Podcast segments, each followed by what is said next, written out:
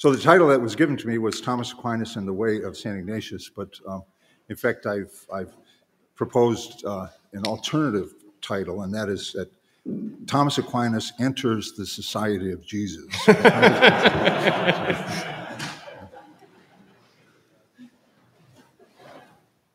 having, having been wounded in, in battle, sorry, let me just. Uh,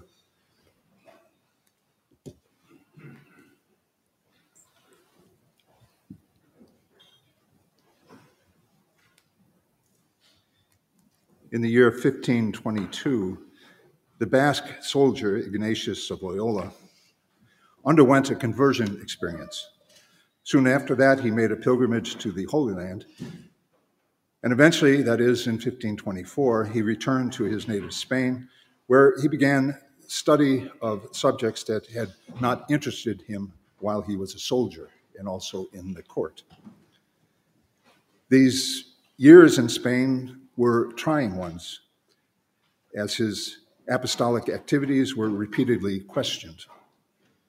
In 1528, he decided to leave Spain for Paris, where he would continue his studies in philosophy and theology, and was eventually awarded a master's degree by the University of Paris. In 1535, with several companions, he left Paris for Rome where in 1540 the Society of Jesus was officially recognized. Ignatius remained in Rome until his death in 1556. There is good evidence of Thomistic influence upon Ignatius after the transfer to Paris in the so called Versio Prima of the spiritual exercises, which is in Latin and probably dates to Ignatius's time in Paris, passages from the Summa Theologiae are cited, although the so called Textus Autographicus, which is in, in Spanish and was used by Ignatius even late in his life, does not give the citations that you find in the other version. Fact, I must say that in doing my research on this, I always had the impression that the uh, so-called uh, Textus Autographicus was actually done by, by Ignatius, but in fact it's called that simply because um, there are notes in the margin uh, in the hand of Ignatius. In both these versions of the exercises, as, and in particular at uh, 314, mention is made of synderesis, which is probably a reference to uh, Summa Theologiae Prima Secundae 94.1. Thomas is also mentioned by name along with Jerome, Augustine, Gregory the Great, the Great, Bonaventure, and Peter Lombard in a sort of appendix to the exercises, often referred to as the rules for thinking with the church. It is likely that this appendix was added to the exercises while Ignatius was in Paris. Thomas is also mentioned in the constitutions of the Society of Jesus, written by Ignatius, where Ignatius specifies that in the colleges of the Society, and I quote, books are to be lectured on which are found to contain more solid and safe doctrine, and those which are suspect, or those authors who are suspect, will not be taken up. End of quotation. He then states explicitly that in theology, there should be lectures on the scholastic doctrine of St. Thomas.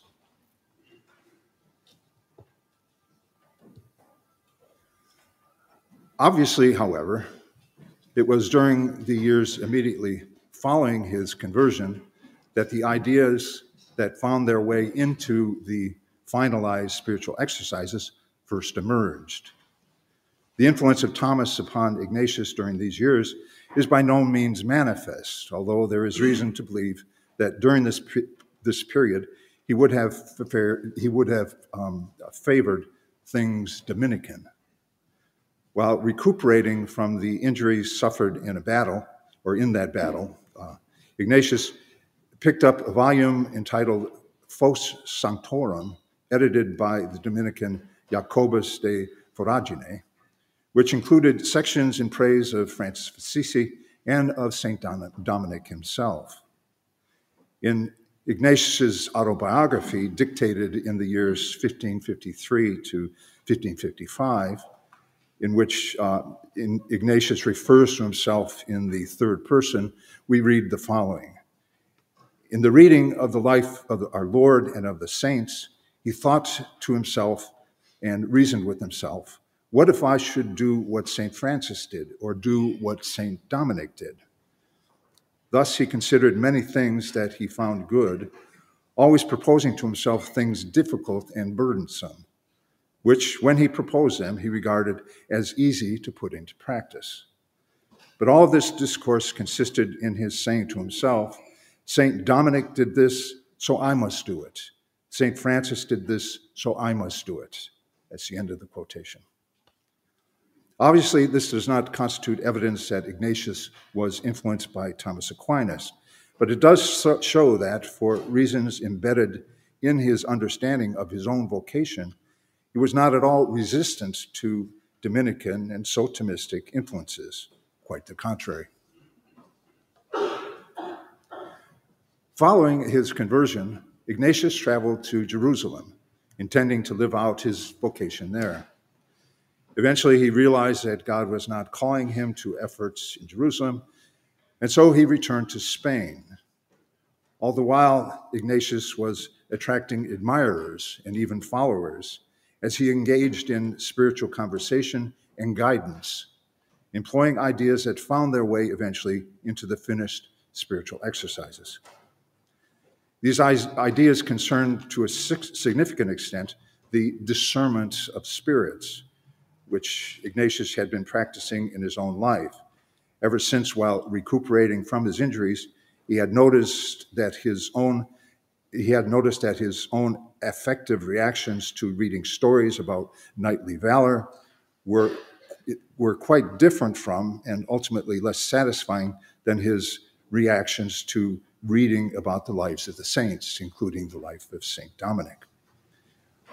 And in fact, I, will uh, be speaking a good deal of, of, discernment of spirits, and, and primarily, or at least, you know, um, also because it's, it's a, a topic which is much discussed in these days, especially in the interpretation of, of current doctrine, teachings. These ideas, however, and Ignatius's uh, general approach, uh, approach to the spiritual life attracted the attention of the Inquisition located in Toledo. The Spanish Inquisition, as is well known, involved many Dominicans. By this time, Ignatius was in Alcalá de Henares, not far from Toledo, Toledo itself. I'm from Cleveland, so I tend to speak, uh, talk of Toledo as Toledo. The, the host of the house in which he was staying warned him that the inquisitors were speaking of him and his fellow pilgrims as alumbrados or illuminati, or adherents to a loose federation of persons, persons reporting mystical experiences. Inquisitors did indeed question Ignatius, and he was kept in rather loose custody until the arrival of their sentence, which exonerated him and his companions, but required that they dress as students, that they not speak uh, on matters of faith for four years, during which time they would engage in studies. Ignatius then paid a visit to the Archbishop of Toledo, who received him very graciously and provided both funds and connections for studies in Salamanca. So he moved to Salamanca. In Salamanca, Ignatius and companions were in close contact with Dominicans. In the autobi- autobiography, which I also previously mentioned, we hear that he went to confession to a Dominican friar at the College of St. Stephen. The same friar suggested that he come to dine one Sunday in the Dominican community, warning him, however, that the other friars had questions to ask of him. Ignatius obliged, and he and one of his companions, Calixto, came to the Sunday dinner, after which they were questioned about a number of theological matters. Mentioned was the name of Desiderius Erasmus, whose writings often contained satirical remarks about the abuses in the church and had roused much suspicion in Salamanca among both Franciscans and Dominicans. One of the problems was that many of the Erasmians downplayed the importance of the sacraments. Ignatius and Calixto remained in the community for three days, during which time the room in which they were, were lodged, and I quote, was almost always full of friars who came to speak with them. And I continue the quotation The pilgrim, that is Ignatius, spoke with them as he was accustomed to do, and there arose among the friars a division, many of the friars showing affection for them, that is, for Calixto and Ignatius. At the conclusion of the three days, Ignatius, Calixto, and two other companions were imprisoned, during which time Ignatius was interrogated about matters theological. After 22 days, the companions were called to hear their own their sentence read. No error had been found in either their way of life or their doctrine. And I quote, thus they could do what they had been doing previously teaching doctrine and speaking about divine things with this one situation, stipulation that until they had spent four years in further studies, they never define that this is a mortal sin and this a venial sin. Apparently, that was part of the conversation. End of quotation. At this point, Ignatius decided not to stay in Salamanca, but go to Paris to further his studies, including the study of Thomas Aquinas. The repeated confrontations during this period with individuals and entities, many of them Dominican, that is, Dominicans interested in defending sound doctrine, had their effect on the spiritual exercises. In the already mentioned rules for thinking with the church, Ignatius sets out a number of rules that no doubt correspond to the reassurances he gave to his interrogators. The first rule, for instance, states that, and I said, and I quote, setting aside all judgments, or all judgment, uh, uh, it's, it's in Spanish, he, he ought to hold, or we ought to hold in mind, that is animo, uh, um, we ought to hold, hold, hold the mind ready and prompt to obey in everything the hierarchical church. End of, quotation. And then the second rule for speaking or living with the church or um, thinking with the church speaks of praising confession to a priest and the regular reception of the Eucharist. It also specifies that respect, reception of the Eucharist must be with the requisite and due conditions, by which Ignatius certainly had in mind the stipulation that persons living in mortal sin ought not to present themselves to receive communion. The seventh rule speaks positively of fasting and abstinence and other penances, not solely internal but also external.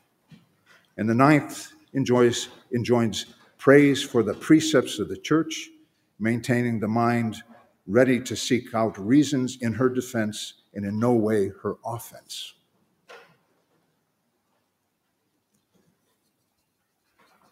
Juan Alfonso de Polanco, a close collaborator of Ignatius, in his so called directory for those giving these spiritual exercises, explains that the rules for thinking with the church, and I quote, deservedly commend those things that the heretics of these times attack or condemn.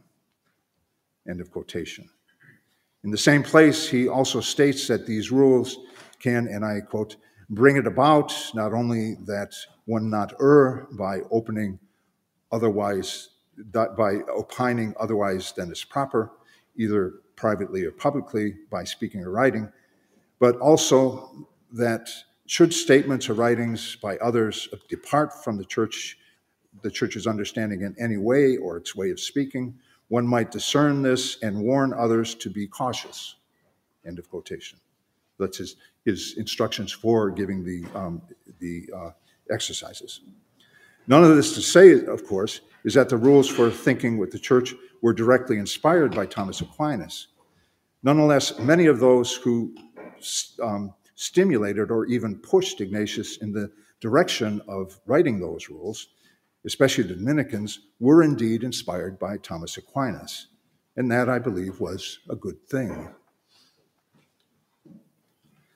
The rules for thinking with the church clearly serve the purpose of assuring those conducting the Inquisition, actually the, also the Inquisition in Paris, and others, that Ignatius did not support the Erasmians or the Alumbrados, that is, at least those Alumbrados who advocated personal distancing from the hierarchical church and from the sacraments. But they would not have assured, assured those who, especially in the period before there existed a definitive and detailed text of the exercises, saw alumbrado, that is, illuminist tendencies, in Ignatius's general approach, in his mission, that is, of helping individuals in private prayer to discern what was God's will for them. The section of the exercise of the exercises on the three times in which an election might be made is a help in this regard. These three times are closely connected with what is called today's often, you know, Ignatian discernment. It is difficult to determine when exactly the section on the three times found its way into the exercises in its definitive form. But whenever it was included, it certainly cast doubt on the thesis that Ignatius propounded an individualistic, free thinking mysticism. Ignatius describes the three times in the following manner. And actually, you have this on these three on your uh, handout. The first time, this is the way it's written, um, the first time is when God, our Lord, so moves and attracts the will that without doubt and without the ability to doubt, such a devout soul acts in accordance with that which is shown, just as St. Paul and St. Matthew did in following our Lord Jesus Christ. Second time, the second, when sufficient clarity and knowledge is obtained through the experience of consolation and desolations and through the distinguishing of the various spirits. And the third time, the third time is tranquil, in which one may consider why it is that a man is born, which is to say, in order to praise our Lord, God our Lord, and to save his soul, and desiring this as a means he elects a life, uh, a life or state within the limits of the church, by which he might be aided in the servants of the Lord and in the salvation of his soul. I mean that the time is tranquil when the soul is not agitated by various spirits and makes free use of his natural potent potencies tranquilly. End of quotation.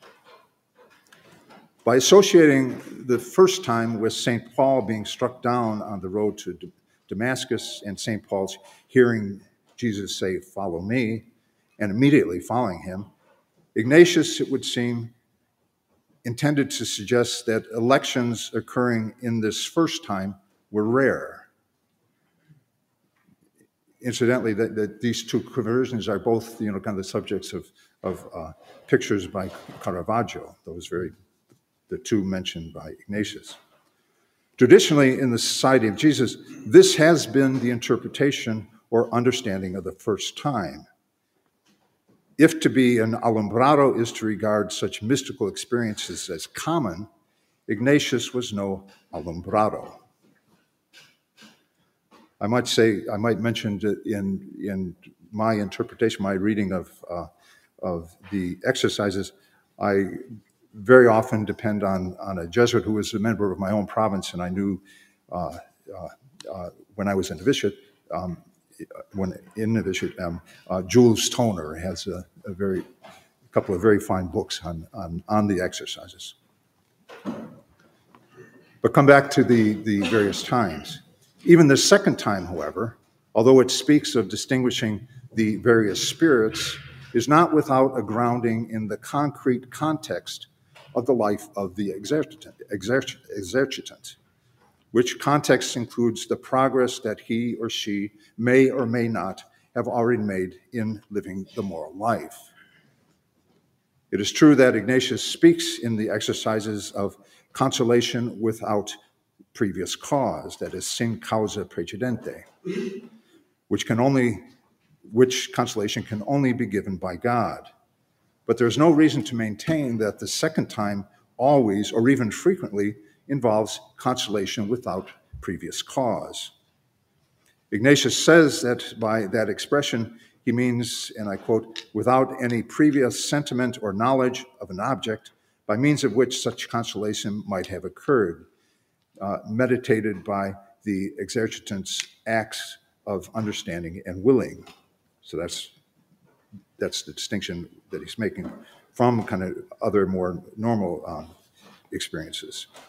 There's no suggestion in Ignatius's description of the second time that the consolations and desolations are not me- mediated by the ex- exercitant's acts of understanding and willing. So it's th- those things are are very much present um, even in the in the in the second in the second way. And there is good evidence that the second time does consider such acts of understanding and willing. And we're talking about you know acts within um, the life itself, and therefore not uh, uh, um, it's, it's not about consolation without previous cause. Moreover, in Ignatius' second set of rules for the discernment of spirits, especially in the rules uh, in rules four through seven, he speaks repeatedly of the involvement of human and intellect and will.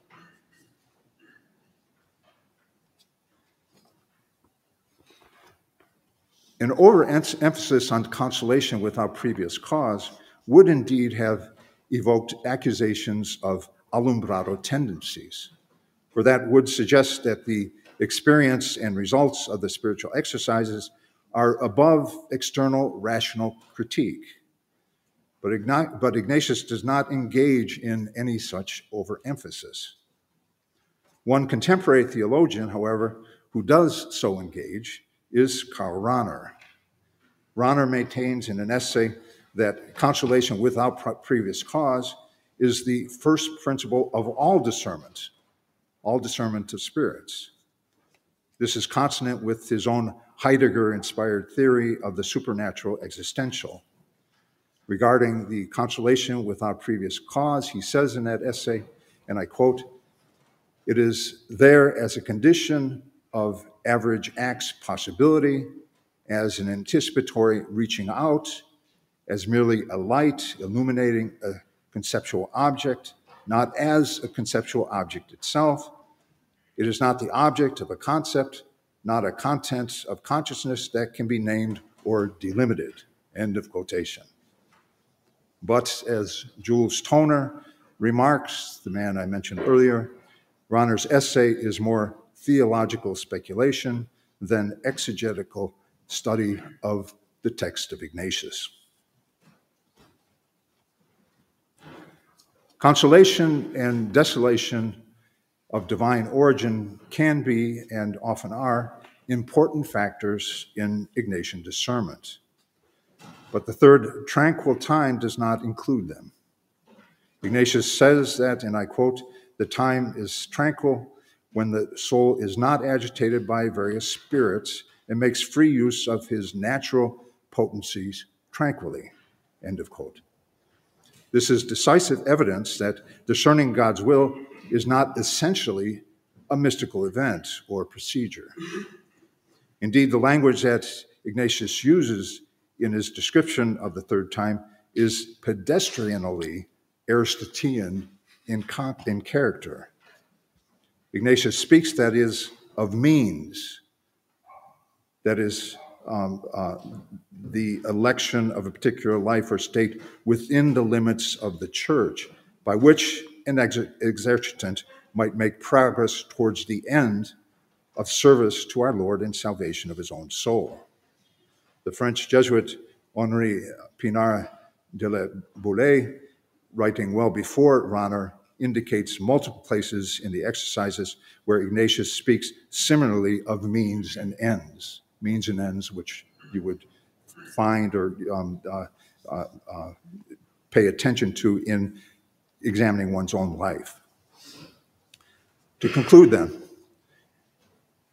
There is solid evidence of the positive influence of Thomistic thought upon Ignatius of Loyola once he had arrived in Rome. It is also very clear that Ignatius was exposed to Thomas's writings while before that studying in Paris.